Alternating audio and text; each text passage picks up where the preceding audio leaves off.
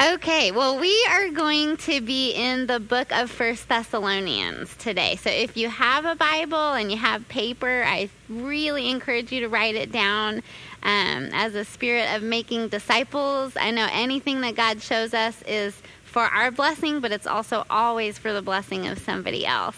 So that's where we're going to be. And I saw this verse as I was prepping and praying over all of you. I'm so happy to be here by the way. And this just reminded me so much of what y'all are doing. And 1 Thessalonians 5:11 says, "Therefore encourage one another and build each other up, just as in fact you are doing." And that really reminded me of your ministry. Emily has explained the turn the transition that you guys are making to more of a discipleship and mentorship model and it's wonderful it seems beautiful so i'll be prayerfully invested in what you guys are doing and i'm excited to hear more stories about that as we go so we're going to be walking through 1 Thessalonians 1 and then a little bit of 2 and 3 and we're just going to walk verse by verse by verse. And I think this is a really beautiful picture for us of Paul investing his life into the lives of other newer younger believers. So there's some really cool stuff that I think we can pick up along our way. But as I kick off, um, I will share with you a story, and I'm going to put this up actually because I think it'll help with note taking and following along. So I have three kids 11, 9, and 7. So middle school to first grade is our adventure this year. And my little one, her name is Callie, and she's 7. She's horse crazy, just like her mama.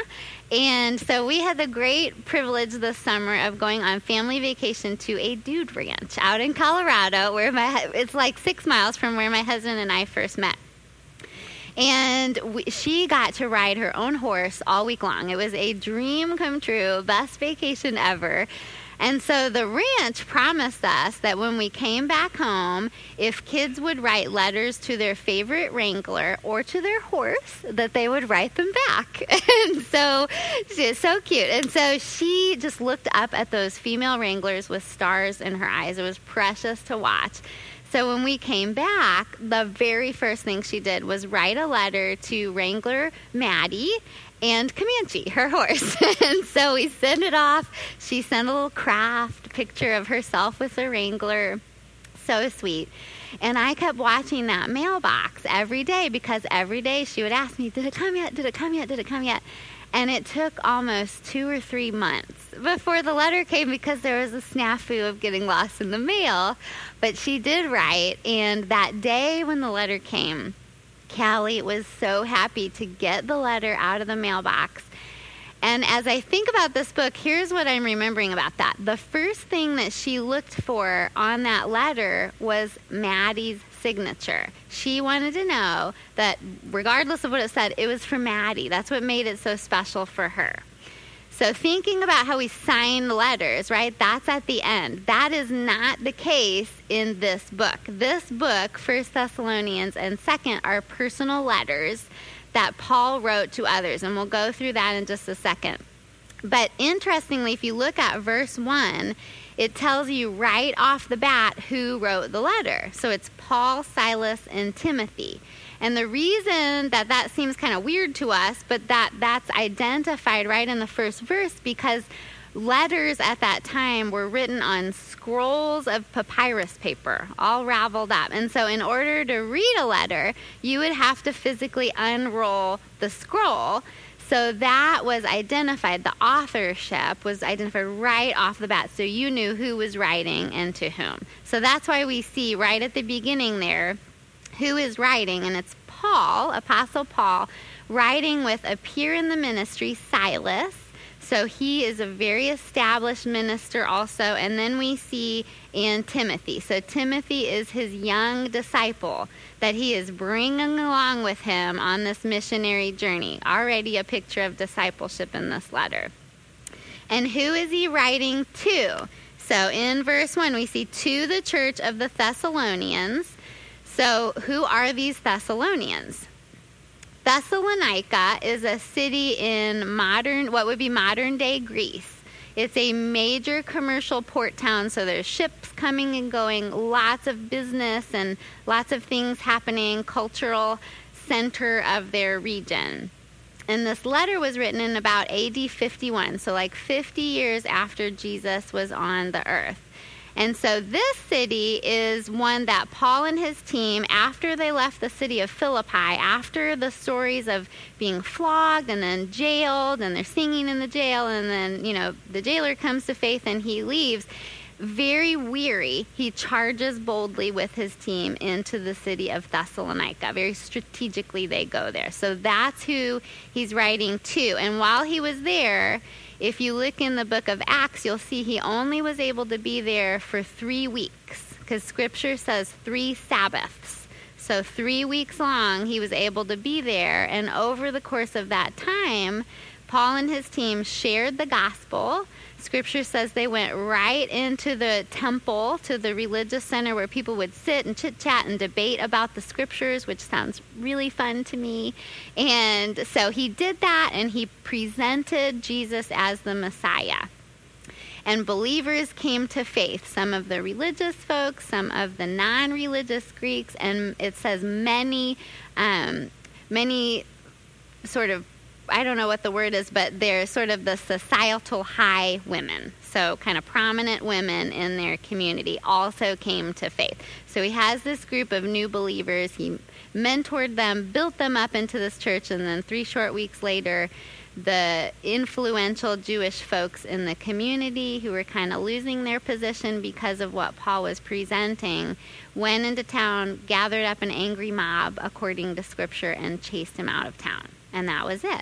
So he's writing back to this group that he loves and that he invested in and answering their questions and encouraging them to stay strong and steadfast in their faith in his absence. So that's kind of where we pick up this letter. And he also signs it in God the Father and the Lord Jesus Christ such a tiny little thing and yet such a huge thing because that was really provocative thing to say especially when you're speaking to a jewish audience we've got god the father and on par with God the Father, we have the Lord Jesus Christ. So he's presenting him as Messiah, Savior, God in the flesh. And so he signs that. That's the authority with which he signs this letter. Okay, and so what does he say to the Thessalonians? He goes down and he says, grace and peace to you. So we're going to look at what does grace and peace mean? What does he mean by that when he says that? And I found it really interesting as I was looking into this that Paul signs at the beginning and the end of all of his letters with some form of the word grace, which is kind of cool to know. So clearly, grace is a really important concept for Paul. So I would offer some information when you think about grace. At this time, it was standard for the Greek people to greet one another as they were passing, as they were writing letters, with a word in Greek called charein. C H A R E I N. And it meant greetings or rejoice. So they would regularly say that to one another. Paul doesn't use that word, but he uses a word really close to that so that they could relate and he would catch their attention. And the word is charis. Sounds a lot like charein. And that word means grace in the Greek language. And it carries actually quite a bit of punch with its meaning. It means the unearned or unmerited favor of God. It means something where the other word means rejoice, greetings. This word means that which causes us to rejoice. So grace is not just a grace is your church name. Grace is not just a feel good pretty word. It means everything that God accomplished for us in the person of Christ. It's God extending himself through Jesus Christ. That is what grace means, right? It causes us as believers to rejoice. So he reaches out and he connects with the Greeks, the non religious people who would read his letter or hear his message as it was read. And he pulls them in with something that would definitely catch their attention. And I have a little picture here as I was thinking about grace. And I have an umbrella, and I'll push it up if I can figure out how to get it to go up. There we go. I was thinking about grace, and as I was thinking about that, I thought of the picture of an umbrella. I read a poem that I'll read to. you. It's just a quick line by an American writer and poet named John Updike, and he said this Rain is grace, Rain is the sky descending to the earth. Without rain, there would be no life. And as I thought about that, I thought about, well, grace for a Christian. What does that mean? Just like rain descending to the earth and bringing life. Isn't that such a picture of what Jesus has done? Right? God descended from heaven into his own creation in the person of Jesus Christ. So rain brings life. Without rain, there would be no life, he said. Without Jesus, there would be no eternal life. Isn't that such an awesome picture? That's what grace entails. That's what grace really means for us. So, grace is what overwhelmed Paul years prior on that road to Damascus, where he was a persecutor of early Christians. He was going after their lives, and something happened in that encounter with Jesus that so it was very real to him and so dramatically changed the course of his life that now he is an early leader of the church and he is a Christ follower. Grace is real to Paul. And so that's why we see that weaved into every single one of the letters that he writes for others. Ephesians 2 8 says, For it is by grace you've been saved through faith right? So we've got grace and we're pulling in the Greeks who read this letter, but there's something else that he offers in that greeting, and that is the word eirene in Greek, which means shalom. And so we know he's speaking primarily and largely also to a Jewish audience. They were the religious people of the day. And their standard greeting was shalom. They would greet one another with shalom, probably kiss on the cheeks. And so he pulls them in too with this word shalom, or eirene in Greek, which was his common language peace. And the, the meaning of that word is also very rich. It means the absence of conflict or war, but it goes pretty far beyond that. It means wholeness or rest or harmony. And so if we think about that, in place of spiritual enmity, right, conflict that sin brings between us and God, Jesus brings harmony, wholeness, rest. So, this idea of peace, it's a restored relationship between us and God, and also us and fellow women and men, right? Other men. So, the gospel is vertical and it's also horizontal. And if you think about that, the gospel should really change the way, it can change the way we relate with God, and it should change the way we relate with other people, the way we see them, the way we treat them, because we're looking at other people through that lens of grace, unmerited favor that God has given us. The same is true for others. So it allows us to have peace in our lives that would not make sense otherwise. Paul writes this letter to a very divided community. So he's writing Jew and Gentile or Greek, right? He's writing male and female. He's writing slaves and free people. So the gospel becomes this umbrella, if you will, under which that all of us can stand and be united together, right? And that doesn't make sense to a watching world. That's not what we see in the rest of the world, but it should be attractive for us who are in Christ. So that's that new Christian reality.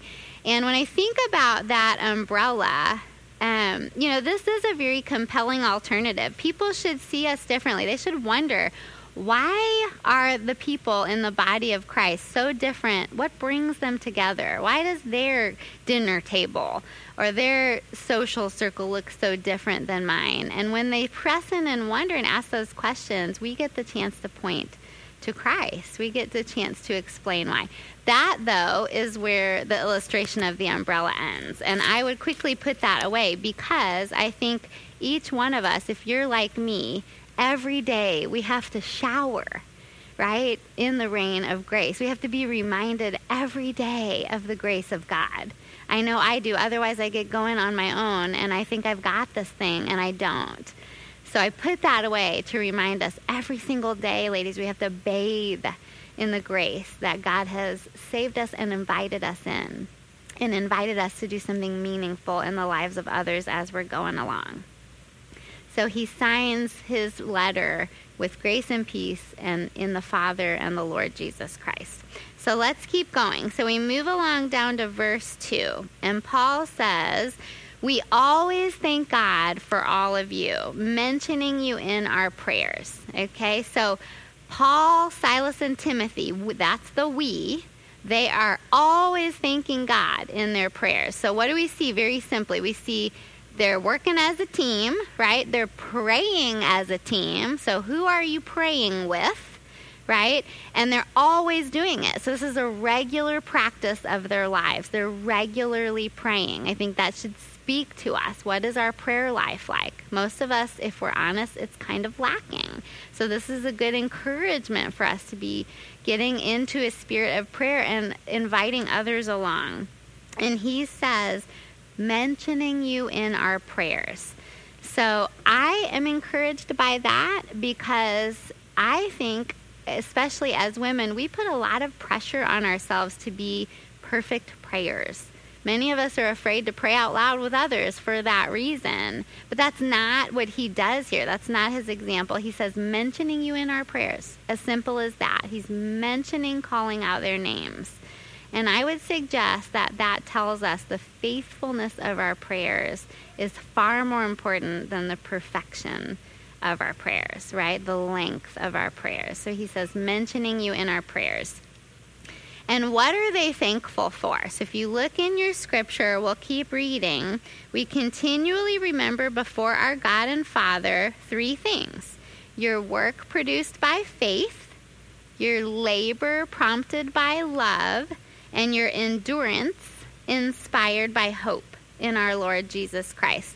So we see faith, hope, and love. And interestingly, that is the first time chronologically that we see those three famous Christian virtues mentioned in Scripture. Kind of cool to know. So, faith, hope, and love. But he doesn't just say faith, hope, and love alone. What does faith produce? Work. What does hope inspire? What does love produce? We've got labor, we've got long suffering endurance. So it's not just faith. Faith leads to action. Faith leads, the picture of the labor is this toilsome, selfless labor. It's giving of oneself, working hard, enduring suffering with patience on another's behalf. So, you know, James 2:20 says faith without works is dead. I was reminded of a book I read this past year that some of you might have read called Love Does by Bob Goff. And in that book, it's the same picture that when we have genuine faith, it compels us toward action, right? So sometimes that might be a little overwhelming, but I would offer you and I can't do everything. But we are uniquely gifted, and God has put unique needs around us. And so, as we connect in a discipleship community, we have the great privilege of encouraging one another to live out those unique gifts and reach out and be the hands and feet of Christ in one special way and responding to the needs around us. So we see that as we live out our faith in a community like you ladies are doing here. We want to encourage each other in that. So I'll move along here. We keep reading and we're in verse 4. And so we see Paul says, For we know, brothers, and you should probably write this in your Bibles if you write in your Bibles, brothers and sisters. So the word there in Greek is adelphoi, and it means brothers and sisters. So, sweet message to us, ladies, we are included in this. Okay, and he says, For we know, brothers and sisters, loved by God, that he has chosen you. So, Paul tells the Thessalonians, the new believers, this message, this reminder they are loved and they're chosen. And the word that he uses there for loved really means beloved. And that's pretty beautiful because at this time, the Jewish audience would have only used that word beloved, agapao, for supremely great people like Moses and Solomon. But Paul uses this for brand spanking new believers, and he calls them beloved. You are God's beloved. And it's the same exact word used in John 3:16, which most of us would know that God so loved the world, not just the supremely great people, the world. And so we're all included as God's beloved. So he calls them beloved and he calls them God's elect or chosen. Just like you and I, if we get married, we love someone, we choose them, right? So we are the bride of Christ. God has chosen us for himself. And that's the reminder that he gives these new believers. Don't forget, you are loved and chosen by God for something special. So, how did he know that they were God's elect? And we keep reading and we see that. And we need to remind ourselves of this. So, this is a great picture of coming to faith.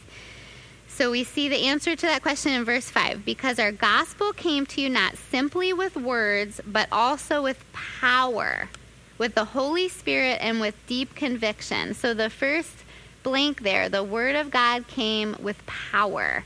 The second one, they received God's word with the word there means full assurance or full conviction. And I'll offer just a brief story about myself. When I was really wrestling with God, I am a very unlikely candidate to be standing in front of you right now because I was not someone who grew up walking closely with the Lord. I was doing about the farthest thing possible from that. Um, and in the midst of that mess, He pursued me. And so during that journey, one night in particular, I was dating my would be husband, and we got stuck in a snowstorm in a car. And I had been really wrestling for months with God, kind of flipping through my Bible angrily in my room. I'm not even sure why I had a Bible in the first place, but I did. And so this night in particular, my Southern Baptist through and through husband to be and I were stuck in a car. And I peppered him with every faith based question I could fling at him.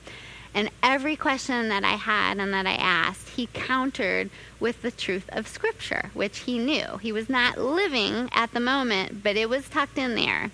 And so, as he said the words of God, I had full assurance. I knew that what he was saying was right. But it also really angered me because I that was not my life reality and it wasn't his either. And so there was conviction both ways in that car. We rode probably the next hour in complete silence because of what God was doing for us. But the word came to me with full assurance and full conviction. That's what Paul is saying. This is how we knew you were God's elect because when the word came, came with power, came with assurance and with conviction. And how did they respond? So they responded to that word with changed hearts and lives. Okay, so let's keep looking at this. The power that God's word brings is powerful to change our minds, our hearts, our lives because the Holy Spirit is at work within it. Right? He was sharing the gospel with them. What what was the gospel that they were hearing? It was exactly the same gospel message that we hear today. So we have this God the Father that they were very familiar with, who loved and adored and created them and us for relationship, right? Who is holy, perfect, good, loving all the time. And then we have us and the Thessalonians who were not holy, good, and loving all the time, who were putting other things in their lives in the place that God deserved. So for them, that looked like getting drunk and worshiping idols and lying. Those are some of the things we find in Scripture. For us, we can fill in the blank. Maybe it's gossiping, maybe it's work, maybe it's kids, maybe it's substances, maybe it's any other number of things, maybe it's just ourselves. But whatever the case, that sin has separated us from God, and God was not satisfied with that. And so he chose to come to earth himself in the person of Jesus Christ and to live the one and only perfect death. And as he went to the cross, he took our sins because he didn't have any of his own. That was God's solution. We know that from before the beginning of time. That was the greatest act of love I think there has ever been. And such an act of love demands a response from each one of us. And so, what was their response? How does this letter say they responded to that act of love after they learned about it? And we can see here. So, we see that their response was our gospel came not simply with words, but with power, with the Holy Spirit, and deep conviction. You know how we lived among you for your sake you became imitators of us and of the Lord in spite of severe suffering. You welcomed the message with the joy given by the Holy Spirit. And I'll pause right there for a second. So, what did they do? They stopped doing other things. They stopped what life looked like before and they started following Paul and the Lord Jesus, right? They started following the mature believers that God put in their lives all around them. There are many things we can learn from people who are one step or many steps ahead of us in our faith walk, and they did that. Not only that, we keep reading, and so you became a model to all the believers in Macedonia and Achaia. So, three weeks they've been believers, right? And they're quickly soaking up everything they can. And even though they were new believers, they became examples to others. So, one step ahead, what they're learning, they're pouring out for the sake of someone else. And it's working because people are talking about this. Word is spreading about their community and about their faith. So this is really beautiful. We need to do that. The word for example there is a is one of my favorite words in scripture. It's tupos. And it's a Greek word that's also used in 2 Timothy, where we have this other great picture of discipleship. And tupos, I like to imagine it like an old fashioned typewriter where the letter would make an impression on the paper, right? And it goes boom. And then when it lifts back up, there's this model or this mold or this form left on the paper. That's what that's picturing. That same blow, that impression, that form, that model or example, tupos, like a typeset he says that we were that model or example to you, and now you are the same model or example already to others. You're leaving a mark, an impression on their lives that we invested in you. He's encouraging them that they're doing that so early. And that's what we are to do too. We know that faith comes from hearing the Word of God. Scripture tells us that in Romans. But also, we can't just hear, hear, hear all the time, or we feel guilty because we're not sure how to live it out. We need someone to show us how to live out this lifestyle with Jesus, how to study our Bibles, how to pray with others, how to share our faith and not sound so weird, right? Go out and practice it together. How to be godly moms and wives and workers and students and whatever that looks like. We need other people, and Jesus knew that. When he used his very last breaths on earth, we see in Matthew 28 that he gives this great commission message. And he says, with the last words that he has for his followers, he says, Go and make disciples of all the nations, everybody you can reach. Make disciples just like I have done for you. Right? And so that's important to him. And he knows that it is for our good to do that. So he calls us to make disciples. That's what we see here too. And we keep reading verse 8. It says, The Lord's message rang out from you, not only in Macedonia and Achaia. Your faith in God has become known where? Everywhere.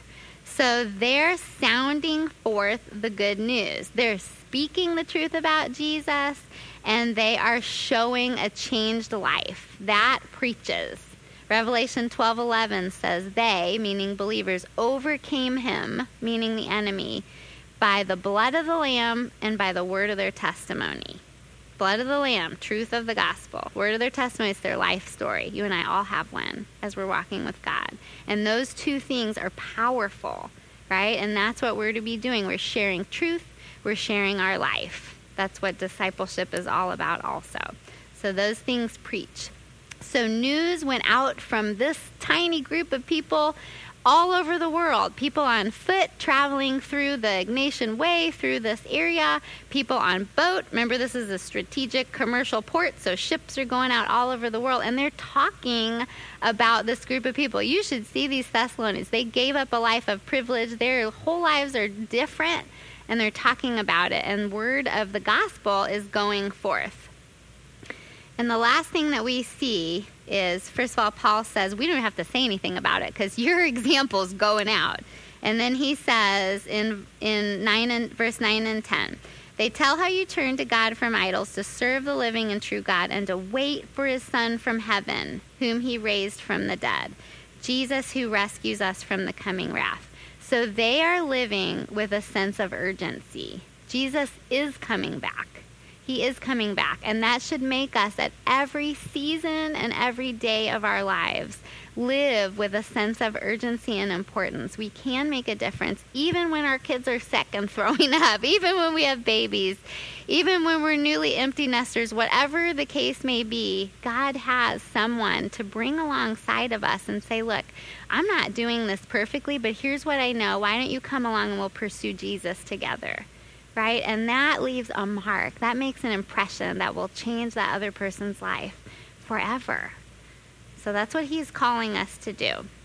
And let's look just a little bit farther and we'll see one more thing. And so I have hearts and stars and things in my Bible because these last verses are so precious to me as we keep reading. So we'll look into chapter 2 of First Thessalonians and we'll see Paul had to defend his ministry.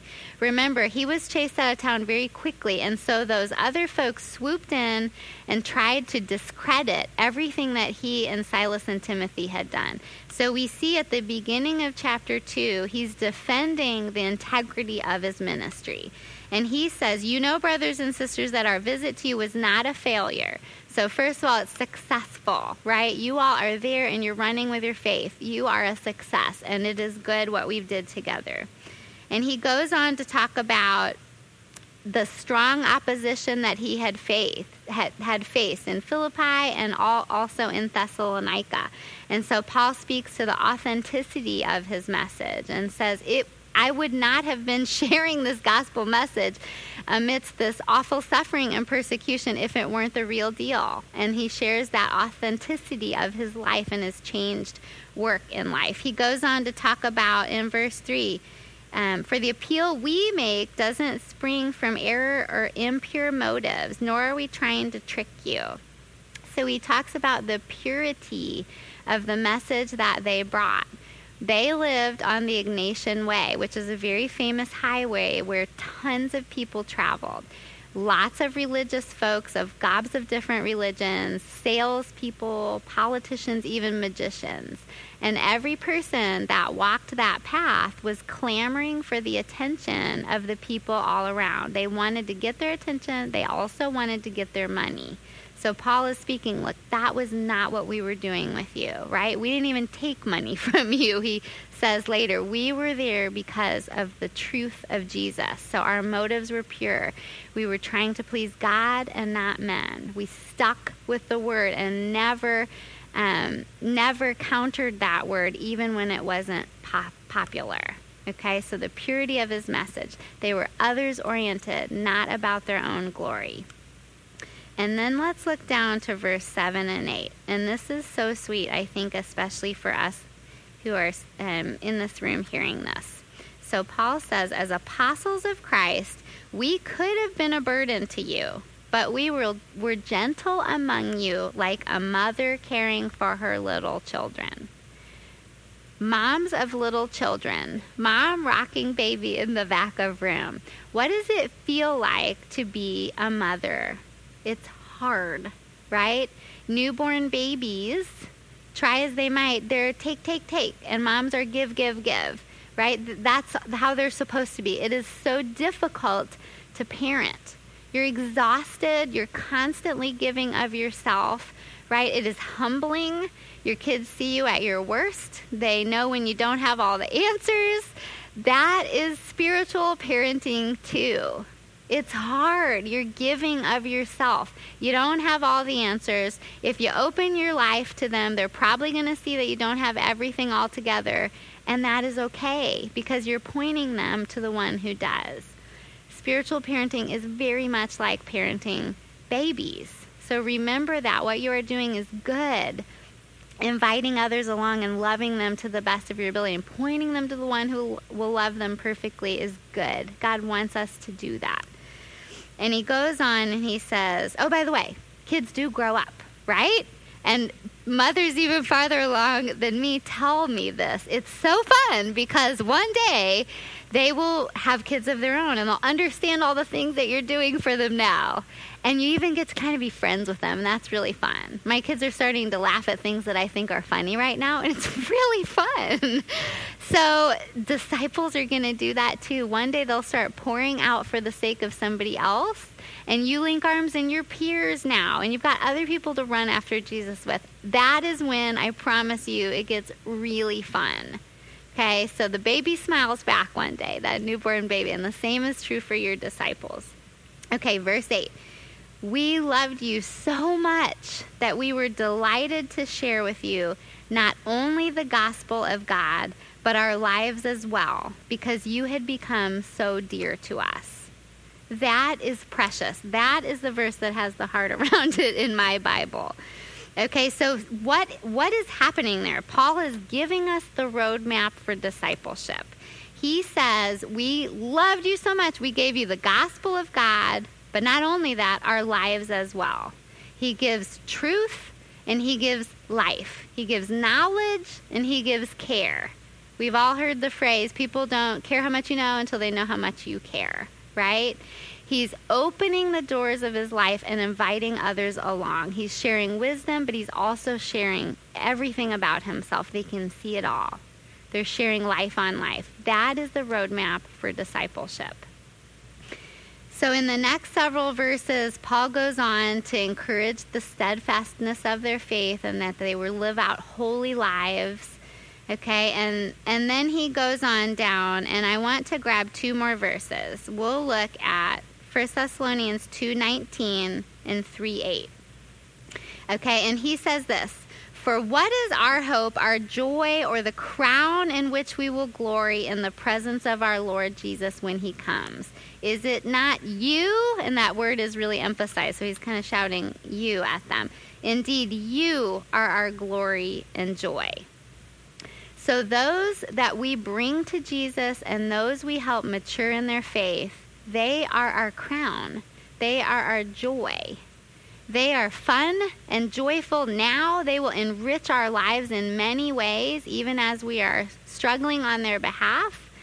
But also, they are glory for all eternity. There's a crown awaiting you for those that you are leading to Jesus and leading deeper in their faith. And that should really give us great hope. That's what that picture is there. And he says a little bit farther, verse 8, 3 8. For now we really live since you are standing firm in the Lord. So I love this picture. He's showing us that life. We really live if you are standing firm in the Lord, right? There's this picture of life that is overwhelming them because of the joy of knowing that those people that they had invested in are living firm in the Lord right? So they couldn't make it back to see them at that time. Tim, uh, Paul says he really wanted to, but he couldn't. The enemy was keeping him from doing that. Thank goodness, by the way, because otherwise we wouldn't have these letters. God works all things for um, our good and his glory. But he did send Timothy back, and Timothy brought good news that they were really living out their faith despite the opposition. And that was life giving to Paul and Silas right? Remember, Jesus said in John 10:10, 10, 10, I have come that they may have life and have it to the fullest measure. So he said here, For now we really live since you're standing firm in the Lord. In that John verse, life to the fullest measure, the Greek word is perissos, and it means exceedingly abundantly overflowing to the fullest measure. So you are meant to be that vessel, that container of God's life and truth. But it's not meant just for you. Jesus wants you to have that to the fullest measure, to the exceedingly abundantly overflowing. And who would the overflow of God's life and truth be? Not for you, it would overflow for others. So, do you really want to live that full life? If you do, Fall in love every day with Jesus. And don't just stop there. Link arms, invite other people to pursue Jesus with you, right? And as you are doing that, Show them what you're learning. Seasoned mothers, mentors, show them how you've learned to study the Word, to pray. Invite them to learn from your example. Open your doors of imperfection, right? But don't stop there. Call them to go and do that for others also. Empower them, right? You are qualified, Jesus said, to make disciples of others. That's when life is full and good. So my prayers are with you in your ministry. I'm very thankful to have been here with you, and I will continue praying that God will bring you all grace and peace as you're going into this next stage of discipleship.